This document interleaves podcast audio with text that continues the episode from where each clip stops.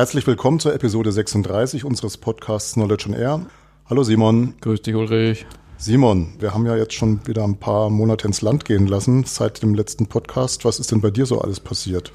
Ja, das war ein Haufen tatsächlich. Also zum einen mal waren zwei größere Barcamps, Corporate Learning Camp und äh, also Corporate Learning Camp in Kassel, das Knowledge Camp in München. Da waren wir ja beide auf mhm. beiden. Da können ja. wir ein bisschen drüber sprechen.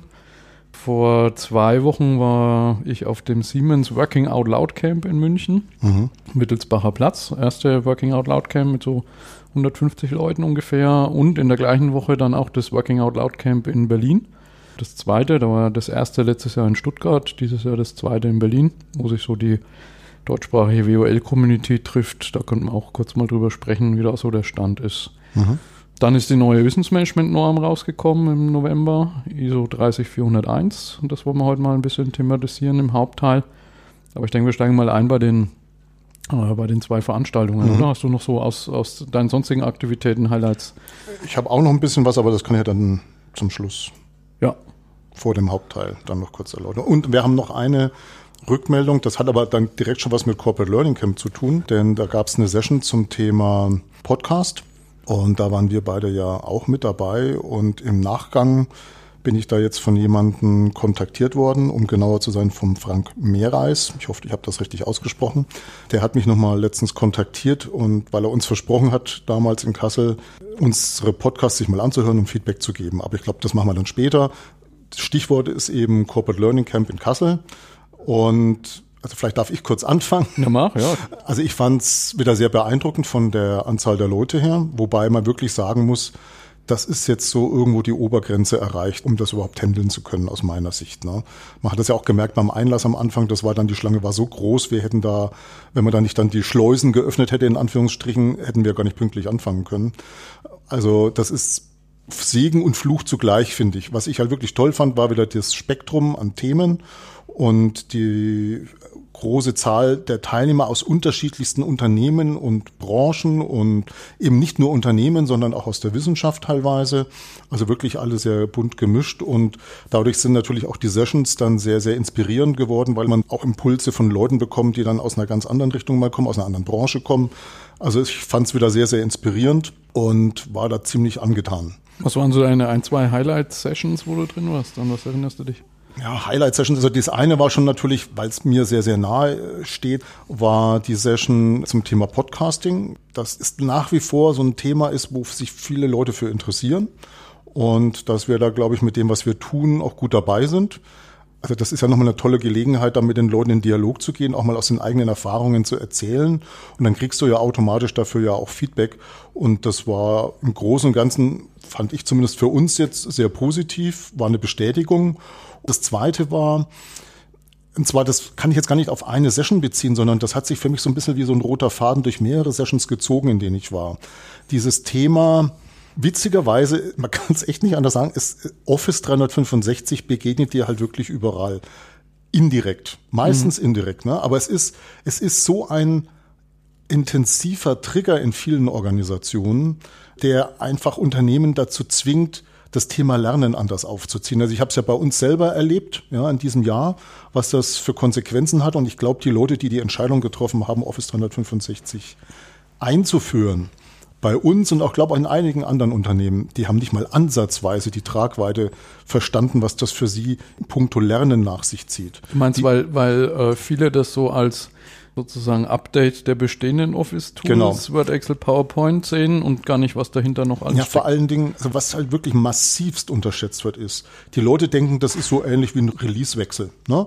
Hast einen Release-Wechsel, dann werden die Leute mit klassischen Trainingsmethoden im Zweifelsfall ist es Präsenztraining, werden die geschult, zwei Tage, drei Tage, was auch immer.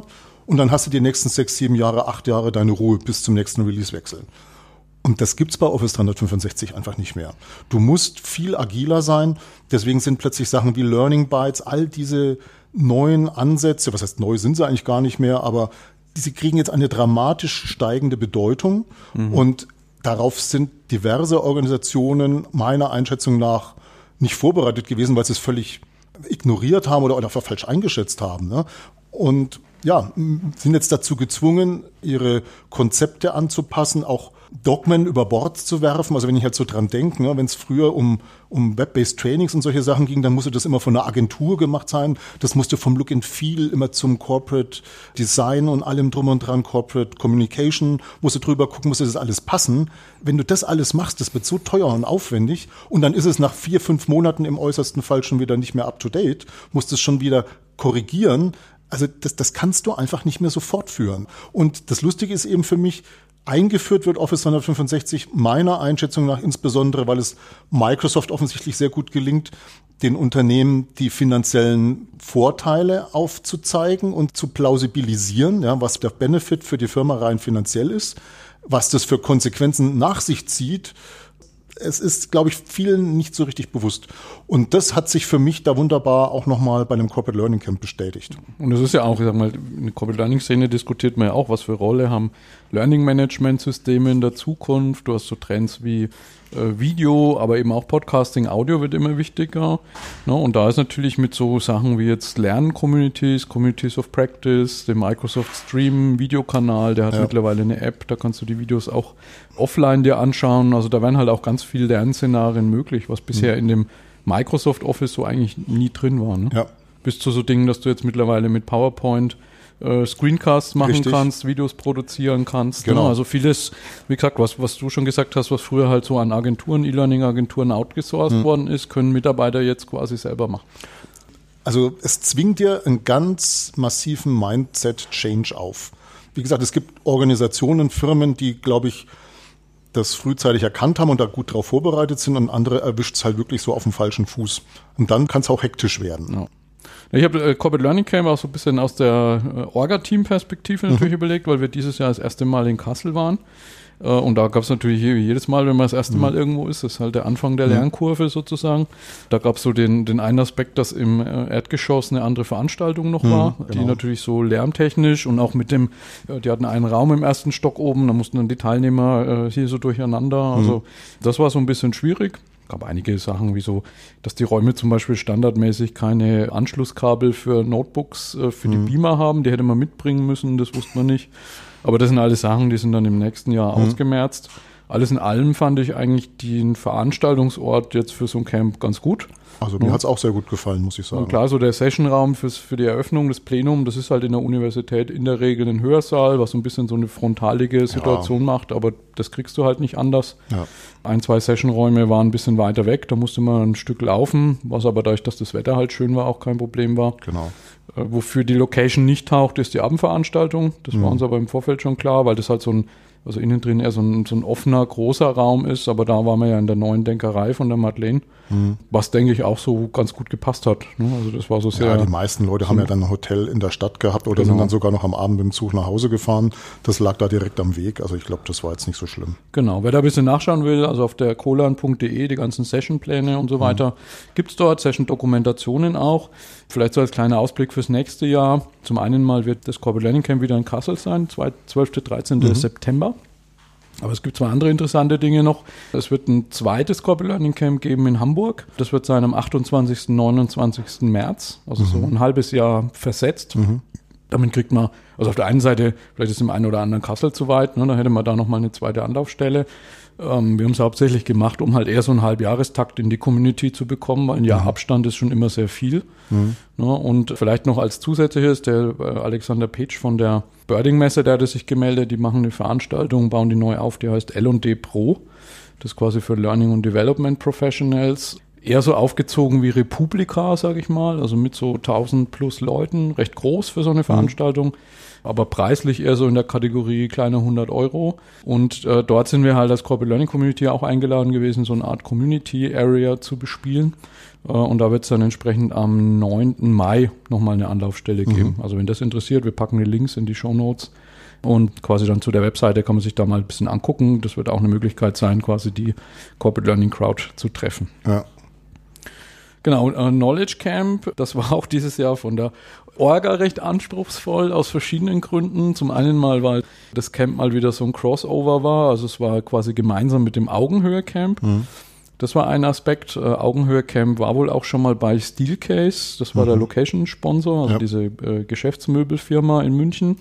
Und das heißt, dass man sozusagen da so ein Viereck eigentlich ein Orga-Team hatte. Wir hatten die, das Orga-Team von der Gesellschaft für Wissensmanagement-Seite, das Orga-Team von Augenhöhe München, das Augenhöhe-Team selber, die so einen Blick auf alle Augenhöhe-Camps haben und mhm. Steelcase.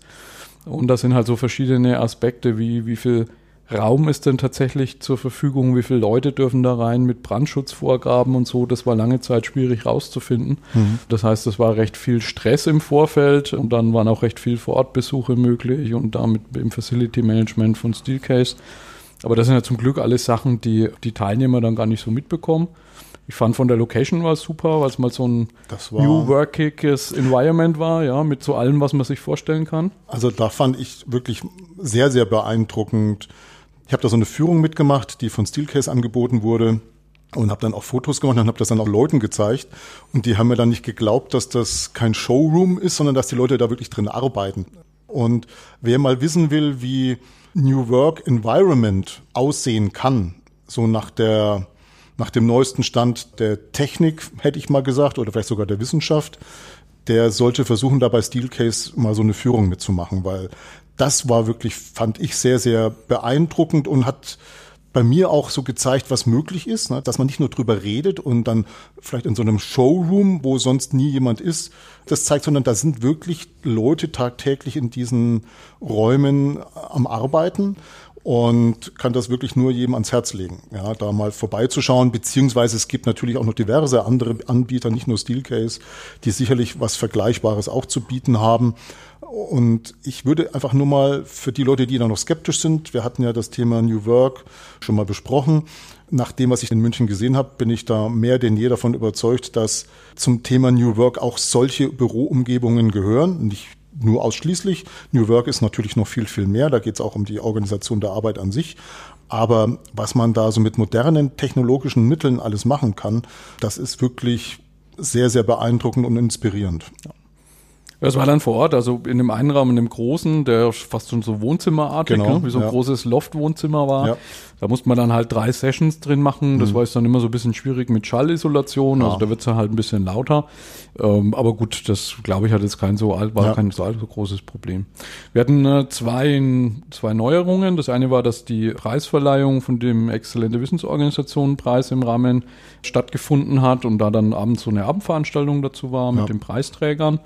Und das zweite war, dass wir mal so ganz Barcamp untypisch einen sogenannten kuratierten Track gemacht haben. Das heißt, äh, es gab im Orga-Team so ein Subteam, die sich quasi überlegt haben zu dem Oberthema Wissenswelten der Zukunft, was ja das ähm, BMWI-Jahresthema ist, was könnten denn da so Inputs sein aus Wissenschaft und Praxis, die man mhm. quasi vorbelegt, ne, wo auch gar nicht so eine ganz klassische Session stattgefunden hat, sondern eher die Leute einen Vortrag gemacht haben mit äh, Fragerunde dann hinterher.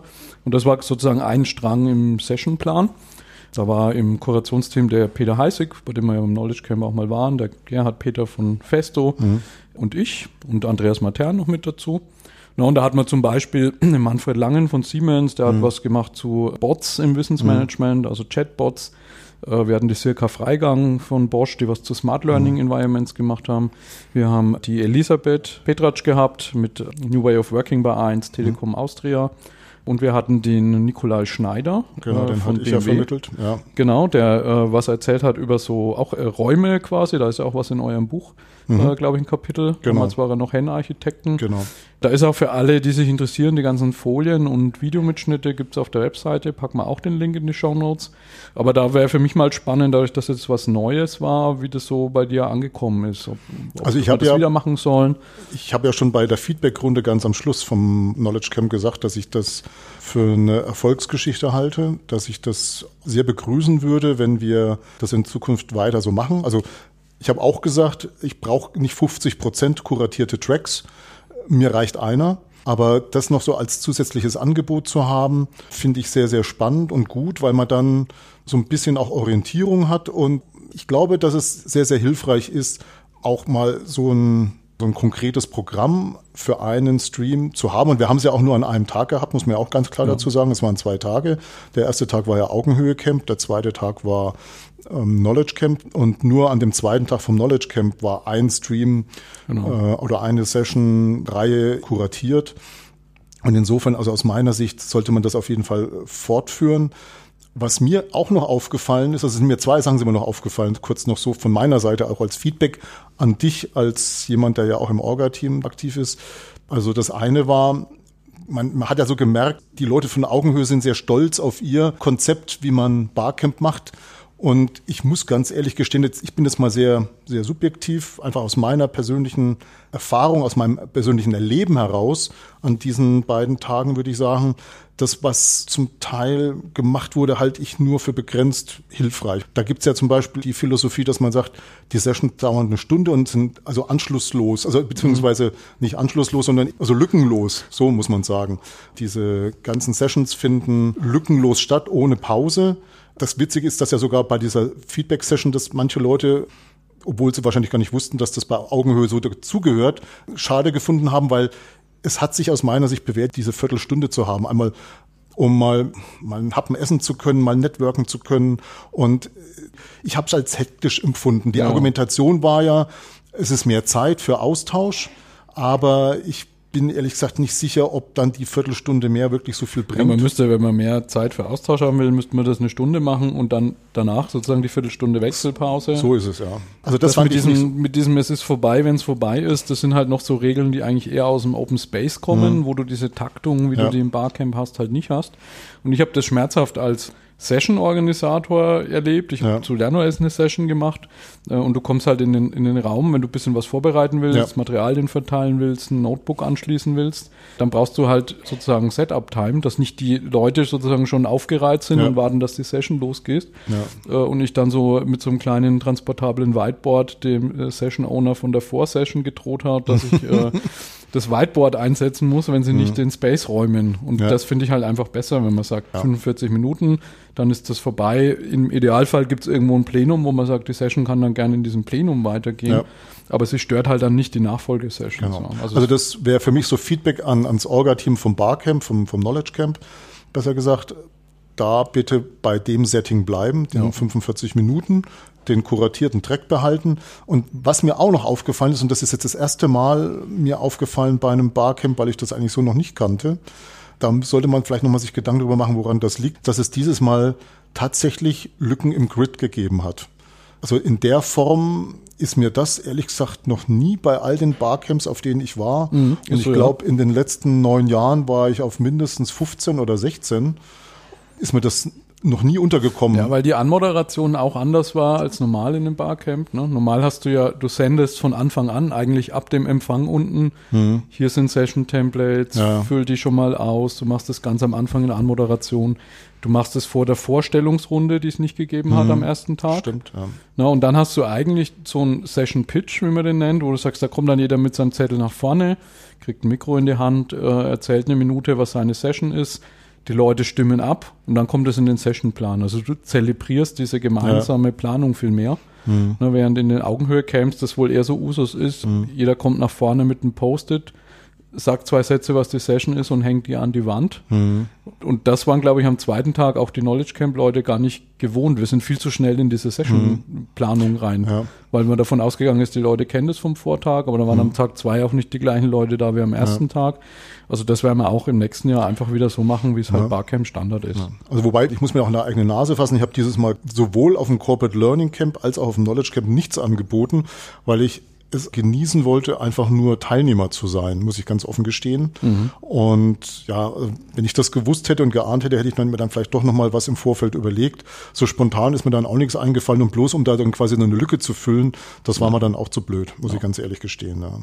Aber sonst, wie gesagt, von meiner Seite aus war auch äh, München, also das, das Augenhöhe und, und Knowledge Camp, das gemeinsame, auf jeden Fall wieder ein Erfolg. Was mir vor allen Dingen aufgefallen ist, dass dieses Mal wahnsinnig viele meiner Bekannten da waren. Also auch Leute, die ich bis jetzt noch nicht auf Knowledge Camps gesehen habe, die ich früher eher auf dem auf der NoTech gesehen habe, mhm. dass das jetzt vielleicht doch langsam gelingt, das Knowledge Camp als die Veranstaltung im deutschsprachigen Raum zu etablieren, weil Pavel Kraus war zum Beispiel das erste Mal da vom Swiss KM Forum. Mhm. Ich bin aus allen Latschen gekippt sozusagen, wie ich ihn gesehen habe, weil ich damit ehrlich gesagt überhaupt nicht gerechnet habe. Da war ich schuld. Ähm, wer sonst? Äh, aber der wollte nämlich, der wollte, äh, der, die haben erzählt, dass sie im Swiss Knowledge Forum sich ein neues Modell überlegt haben, mhm. können wir auch in die Show Notes packen, ja. äh, und hat im Prinzip gesagt, oder hat gefragt, äh, wenn er das irgendwie in Deutschland platzieren will, wie er das ja. am geschicktesten macht. Und dann habe ich gesagt, naja, nachdem, nachdem es den Notec nicht mehr gibt, ist wahrscheinlich ein Knowledge Camp der beste Ort. Und nachdem ja, Schweiz ja. und München nicht so weit auseinander ist, hat er gesagt, macht er das da. Ja, und ich glaube, nachdem Knowledge Camp jetzt diesen, dieses Jahr kann ich mir sehr gut vorstellen, was ich so mitbekommen habe bei Pavel, dass es ihm so gut gefallen hat, dass er da auch in Zukunft ja immer wieder dabei ist. Ich habe halt auch noch ehemalige Arbeitskollegen, Michael Genullas habe ich getroffen, Erik Schulz habe ich nach längerer Zeit wieder mal gesehen.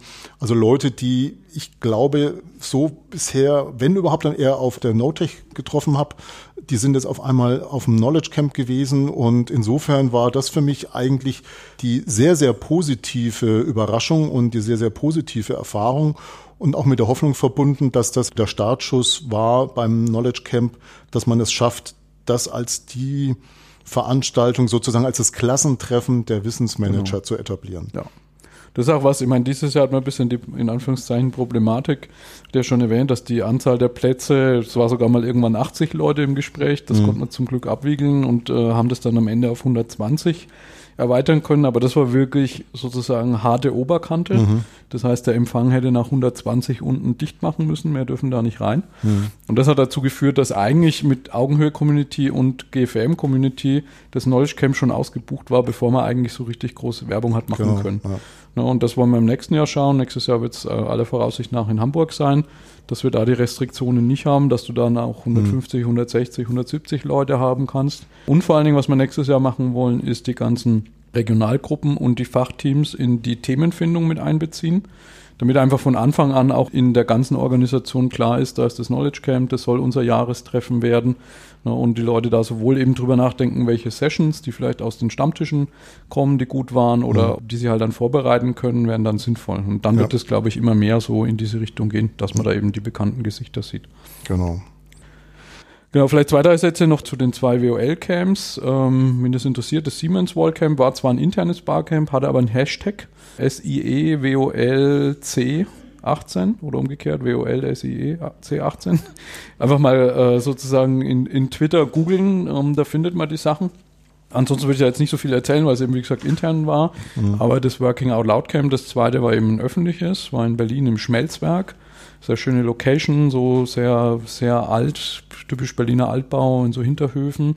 Äh, und da hat man eben jetzt gemerkt, fand ich ganz interessant, da wo letztes Jahr auf dem Wallcamp in Stuttgart halt wirklich so der harte Kern der, der, die Leute, die eigentlich das Thema WOL 2015 in Deutschland gestartet haben, plus die Unternehmen, in denen das dann zum Einsatz kam, waren, ist jetzt eben so eine neue Generation mit ganz neuen Firmen da. Mhm. Man merkt, dass sich das eben zunehmend verbreitet, natürlich auch durch eben Vorhandensein von Enterprise Social Networks oder so Sachen wie Office 365, wo dann Yammer und so weiter kommt, äh, wo ich glaube, dass auf jeden Fall ein, zwei Jahre, sagen wir mal, dieser WOL-Hype noch anhalten wird und da eben zunehmend jetzt neue Firmen reinkommen und damit halt diese ganze Geschichte, wie vernetze ich mich zielgerichtet in der Organisation, wie komme ich so aus dem Silo raus, dieses von Need-to-Know-Prinzip hin zu Open by Default, das eben sehr stark gefördert wird. Mhm. Und das ist eigentlich auch eine ganz schöne Tendenz, wo dann auch zum Teil alte Bekannte sind, also was weiß ich, zum Beispiel Martin Geisenheimer, der mhm. ja auch immer auf Corporate Learning Camp und Knowledge Camp äh, oft da war,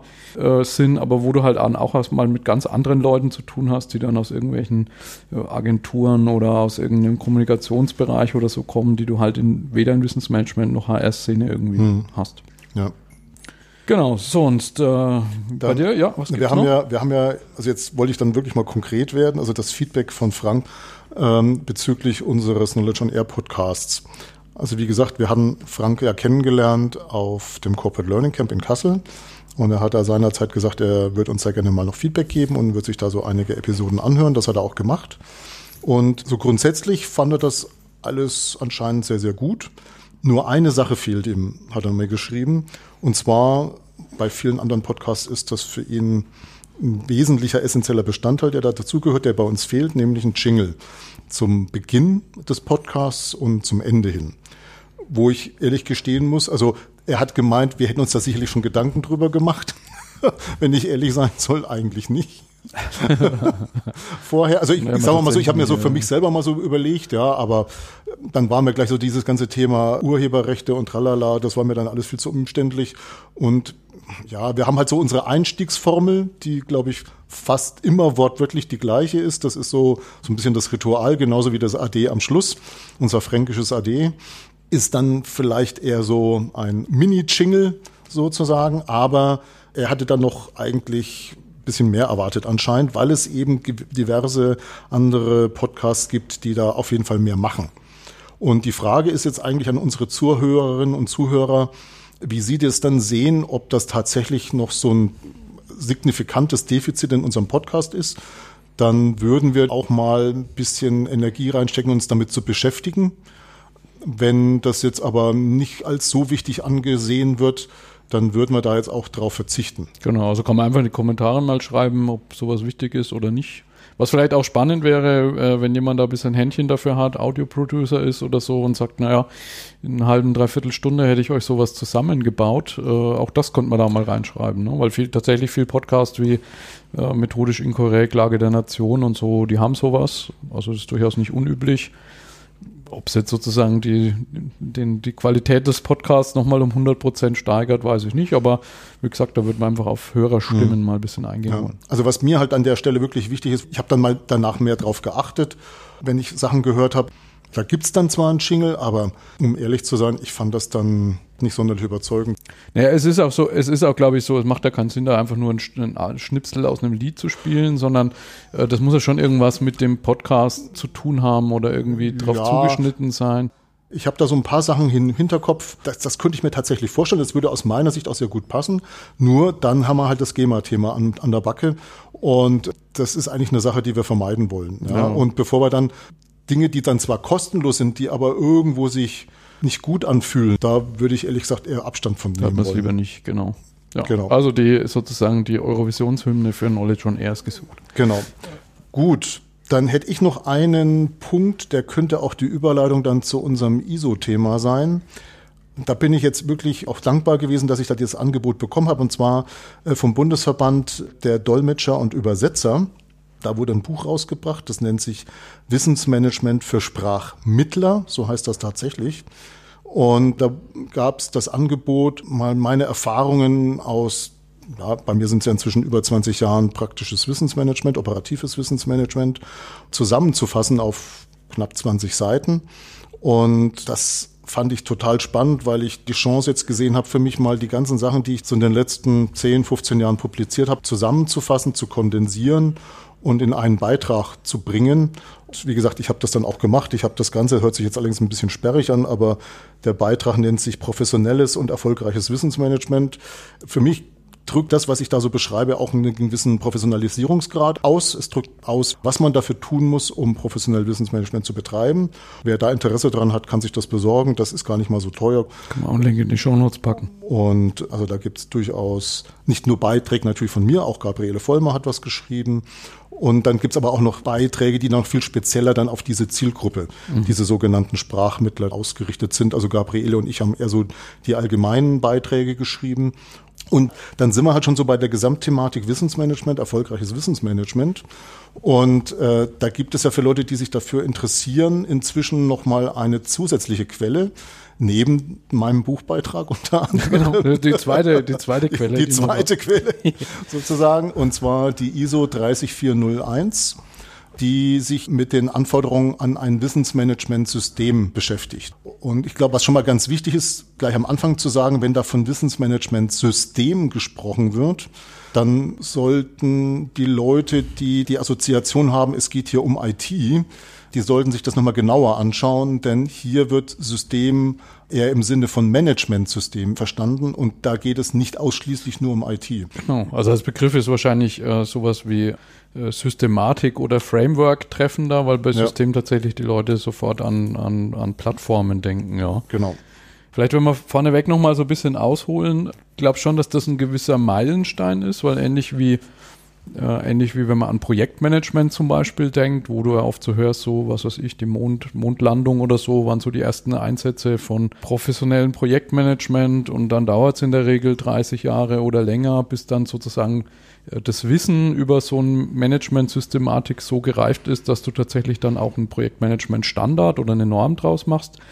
Äh, so ähnlich würde ich sagen, ist das im Wissensmanagement jetzt auch. Mhm. Also so die ich glaube 1982 oder 1984 war das erste Paper, was überhaupt Wissensmanagement im Titel geführt hat, wo das genannt worden ist. Ja, und jetzt äh, 2018, also auch so ungefähr 30, 40 Jahre später sozusagen gibt es einen ISO-Standard. ISO ist ja die internationale Normungskomitee, also der quasi auch weltweit gültig ist, der auf Englisch verfügbar ist. Und so gesehen würde ich sagen, ist das schon ein gewisser Meilenstein in der Community, Ne, zu sagen, jetzt hat man mal was, worauf man sich berufen kann. Es gab ja vor drei, guten drei Jahren, dreieinhalb Jahren schon mal was ähnliches, wo nämlich die neue Version der ISO 9001, ISO 9001 2015, zwar nicht explizit Wissensmanagement nennt, aber mit dem Kapitel 716 Wissen der Organisation und auch dem Kapitel zu Kompetenz explizit auf diese Ressource Wissen sozusagen eingeht wo man sagen muss, dass diese ISO 9001 ja eher aus der Qualitäts- und Prozessmanagement-Community kommt. Also wer sich da mit der ISO mal ein bisschen beschäftigt, da gibt es sogenannte Technical Committees, die eben diese Normen weiterentwickeln. Das ist auch ein recht zäher Prozess, weil da halt irgendwas um die 100, gute 100 Länder sich dann natürlich auf irgendwas einigen müssen. Kann man sich vorstellen, wie schwierig das ist. Und wie gesagt, diese ISO 9001 kommt aus dem Technical Committee 176 Ne, und jetzt gab es eben ein, ein, gibt's ein anderes Technical Committee, Technical Committee 260, Human Resource Management, die eben um das ganze Thema HR außenrum standardisieren, wo dann auch so Talentmanagement und solche Sachen ein Thema sind.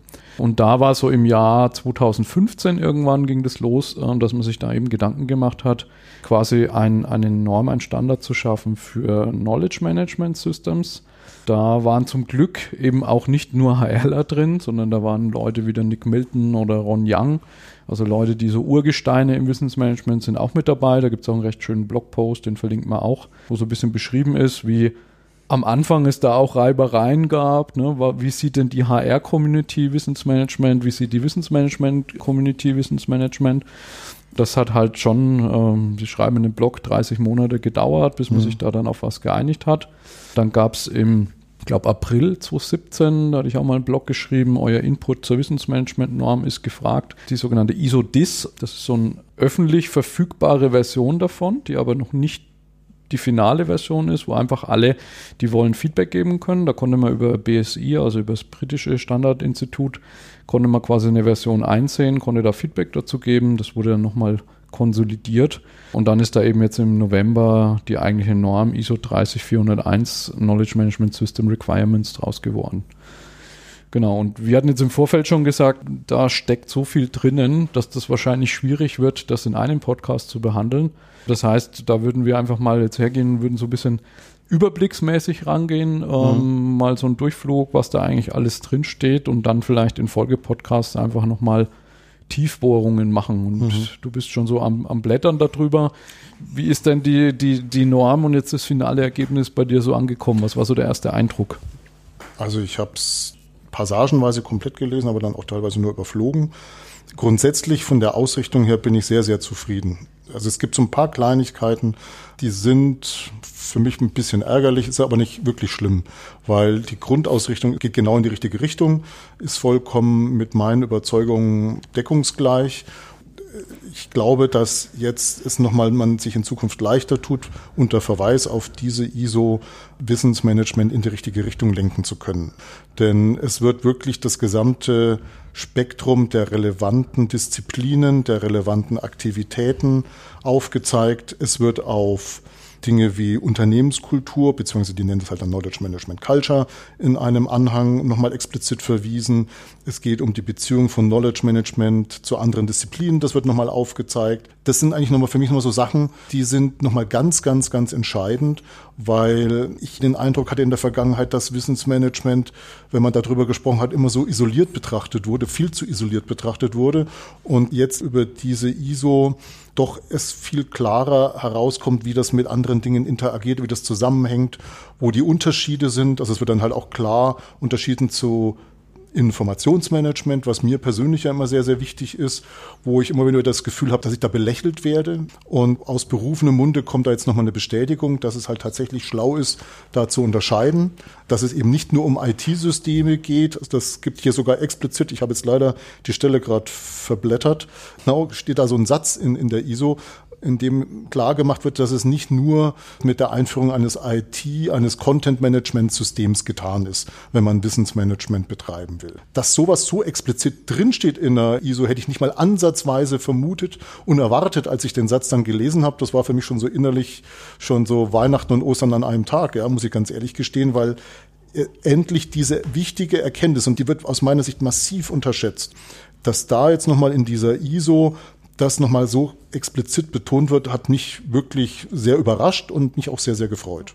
Das ist auch schon angenehm, wenn man mal in den Definitionen-Teil geht. Ne? Am ja. Anfang gibt es immer ein eigenes Kapitel, wo es um Definitionen geht. Das ist in dem Fall jetzt das Kapitel 3, Terms and Definitions. Genau. Ne? Und da, äh, wenn jemand jetzt so ganz neu ist, würde ich mal vorschlagen, direkt halt dahin zu blättern, wo wo Wissen und Wissensmanagement definiert wird, weil das ja auch oft so ein, so ein Streitpunkt ist, ne, wo es viele und keine Definitionen gibt.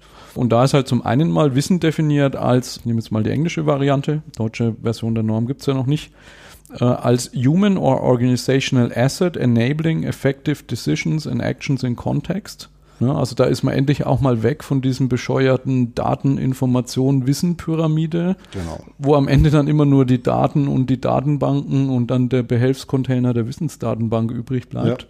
Ne, und hat es halt mal wirklich auf sozusagen Wissen als Voraussetzung dafür, dass ich effizient effiziente Aktion machen kann und auch sinnvoll informierte Entscheidungen treffen kann. Und auch Knowledge Management ist sehr knapp definiert als Management with regard to knowledge.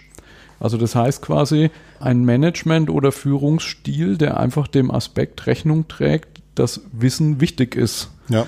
Ne? Und das ist halt auch in vielen Stellen, hat man so das Gefühl, Knowledge Management ist so ein Synonym in vielen Organisationen für Informationsmanagement oder für Leute, die Informationsbeschaffung machen. Ja.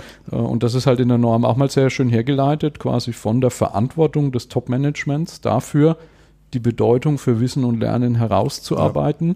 und dafür zu sorgen, dass alles, was in der Organisation gemanagt im Sinne von organisiert wird, immer diese Wissens- und Lerndimension im Blick hat. Egal, ob jetzt ja. es darum geht, sozusagen Organisationsstrukturen zu organisieren oder Prozesse zu organisieren oder IT-Systeme ja. zu organisieren.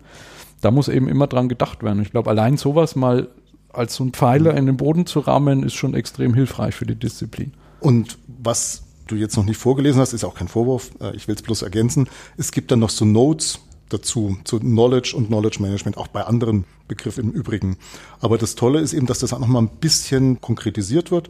Das, was da oben als einzelner Begriff oder als ein Satz, der diesen Begriff charakterisieren soll, nochmal sehr, sehr gut flankiert. Bei Knowledge zum Beispiel, es kann erworben werden durch Lernen oder durch Erfahrung. Mhm. Diese Anmerkung in Bezug auf Wissen ist für mich nochmal wirklich extrem wichtig, weil es einfach aufzeigt, wie man an Wissen wirklich herankommt wenn man weiß, wie menschliches Lernen und organisationales Lernen, weil das steht nämlich in der Note Nummer eins, Knowledge can be individual, collective or organizational. Da muss man sich halt vergegenwärtigen, wie funktioniert individuelles Lernen, wie funktioniert kollektives Lernen, wie funktioniert organisationales Lernen, weil nur auf diese Art und Weise kann man überhaupt Wissen erwerben. Mhm. Ja. Genau, und wir hatten ja gesagt, äh, jetzt für heute sind wir schon ein bisschen fortgeschritten im Podcast in, in der Zeit, dass wir uns einfach mal angucken, die Herleitung. Also was sagt die Norm eigentlich dafür? Warum braucht es eigentlich Wissensmanagement? In die anderen Themen wird man dann in späteren Episoden genau mal reingehen. Die Herleitung oder das Introduction-Kapitel ist im Prinzip in drei Teile gegliedert. Es gibt ein Unterkapitel, das heißt Purpose, ein Unterkapitel, das heißt The Importance of Knowledge Management und ein Unterkapitel, das heißt Guiding Principles.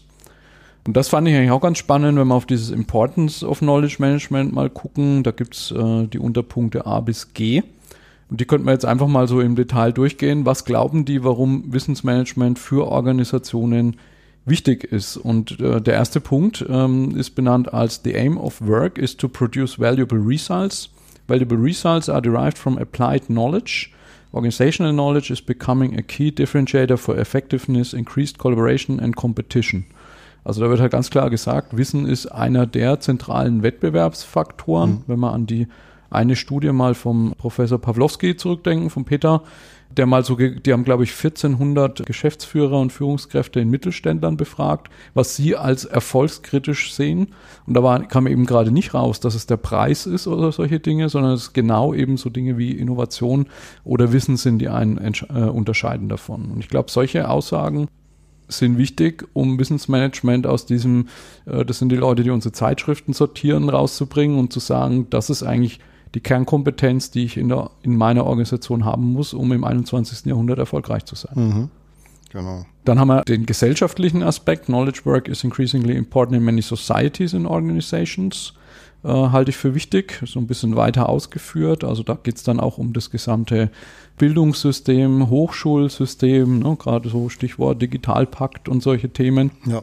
Aber wenn man diese Sachen jetzt liest, wir sind jetzt noch gar nicht durch, aber man kann das schon mal vorwegnehmen. Also wer sich die letzten 35 Folgen unseres Podcasts angehört hat, der wird da vieles wiederfinden, wobei wir jetzt ja nicht behaupten wollen, dass die bei uns abgeschrieben hätten und nur unseren Podcast gehört haben, um die ISO zu schreiben. Aber vieles von dem, was hier schon so drin steckt und drin steht, das steckt auch in unseren Podcasts drin. Und gerade zum Beispiel eben so dieser Hinweis auf die Bedeutung von Wissensarbeit, dass Wissensarbeit insgesamt an der Arbeit, die inzwischen in Industrienationen anfällt, ein größerer Teil, ein immer größer werdender Teil ist eben klassische Wissensarbeit.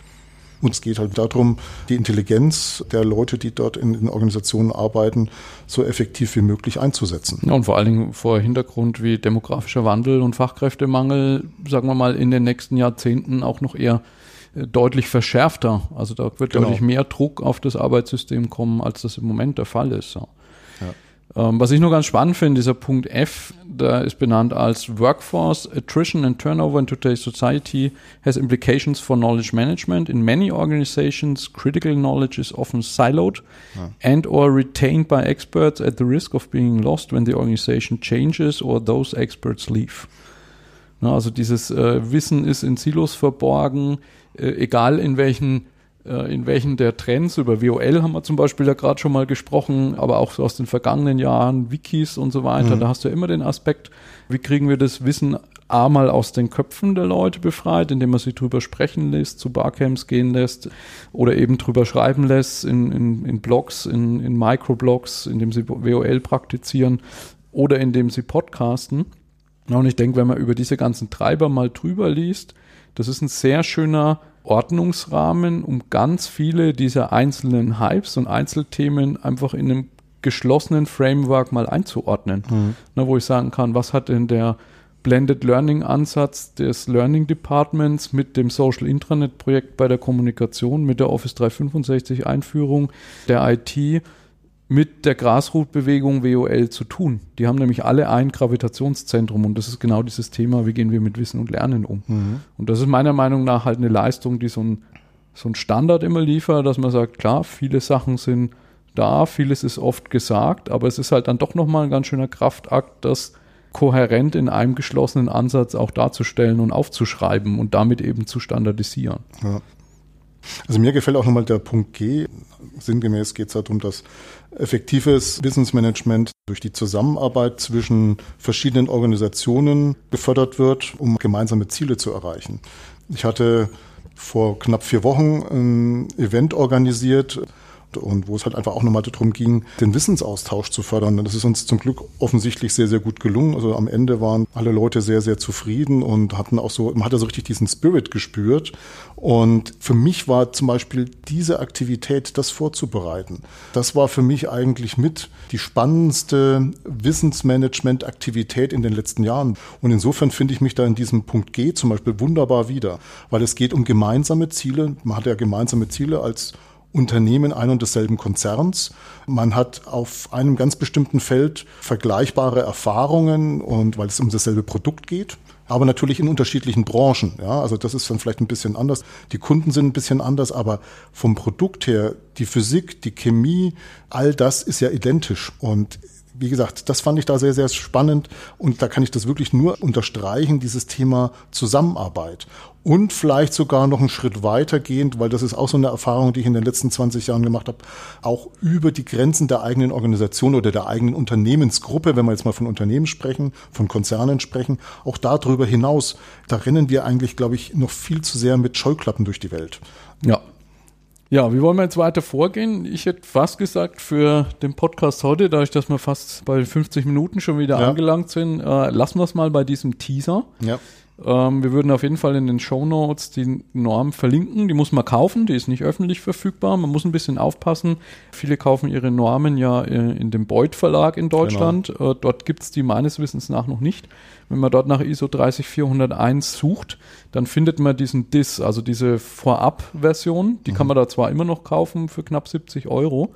Aber dann hat man die alte Version, die ein Jahr mhm. alt ist. Also der Weg wäre quasi auf die ISO.org zu gehen, dort in dem Shop und dort findet man die neue Version, also aufs Datum 2018. Genau, die heißt ja eigentlich auch ISO 30401 Doppelpunkt 2018. Ganz genau, da hat man das Datum immer drin und die im Beuth Verlag hat, glaube ich, einen Doppelpunkt 217 hinten dran kostet irgendwas um die 200, äh, 116 Schweizer Franken, glaube ich. Ne? ISO sitzt ja in in der Schweiz, äh, in Genf. Aber wie gesagt, wir packen den Link in die Show Notes und würden dann gucken, dass wir halt bei den nächsten Episoden jetzt so Tiefbohrungen machen, mal einzelne Sachen vertiefen, ne, weil da zum einen mal halt im, im Bereich sozusagen ganze Thema Kontext der Organisation, was ja ein, ein Teil dieser neuen High-Level-Struktur der Management-Systemnormen ist, hat in der ISO 9001 2015 Episode auch schon mal drüber gesprochen. Also diese Struktur wird hier auch eins zu eins genutzt. Mhm. Ne, diesen Kontext der Organisation, dann speziell diese Leadership-Dimensionen, also so Knowledge Policies, Knowledge Objectives,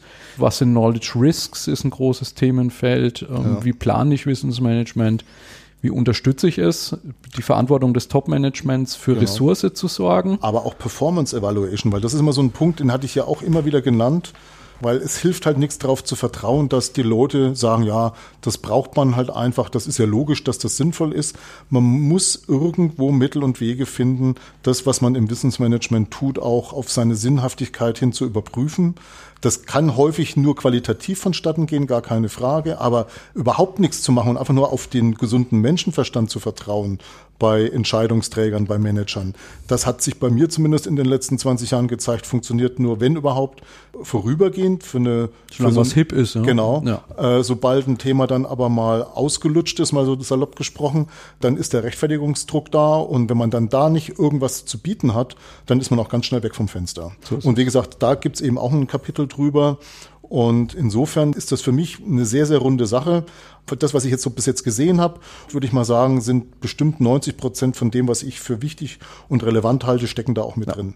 Und das werden wir halt in so Schwerpunktthemen äh, zerlegen und dann einfach in zukünftigen Episoden behandeln. Ja. Wenn ihr wollt, könnt ihr da gerne auch uns so ein Feedback geben, was euch besonders interessiert. Ich hatte gestern auf Twitter und LinkedIn schon mal geschrieben, da hatte der äh, Daniel Kemper rückgemeldet, ihn wird speziell das Thema, wie lassen sich Enterprise Social Networks in, in diese Norm rein verflechten, aber auch so das Darstellen von Kompetenzen Kompetenzen in der Organisation. An ein paar Stellen haben wir jetzt über ESNs und, und WOL schon gesprochen, aber das wird man dann auch in die zukünftigen Episoden einfach entsprechend mit einflechten. Und wer da noch Interessen hat in bestimmte Richtungen, äh, gerne uns einfach schreiben. Genau. Okay, dann würde ich sagen, sind wir für heute auf der Zielgeraden angelangt, am Ende der Zielgeraden. Genau. Und äh, nachdem wir noch keinen Jingle haben, auch daran sei nochmal erinnert, würde ich sagen, Ade Ulrich. Ade.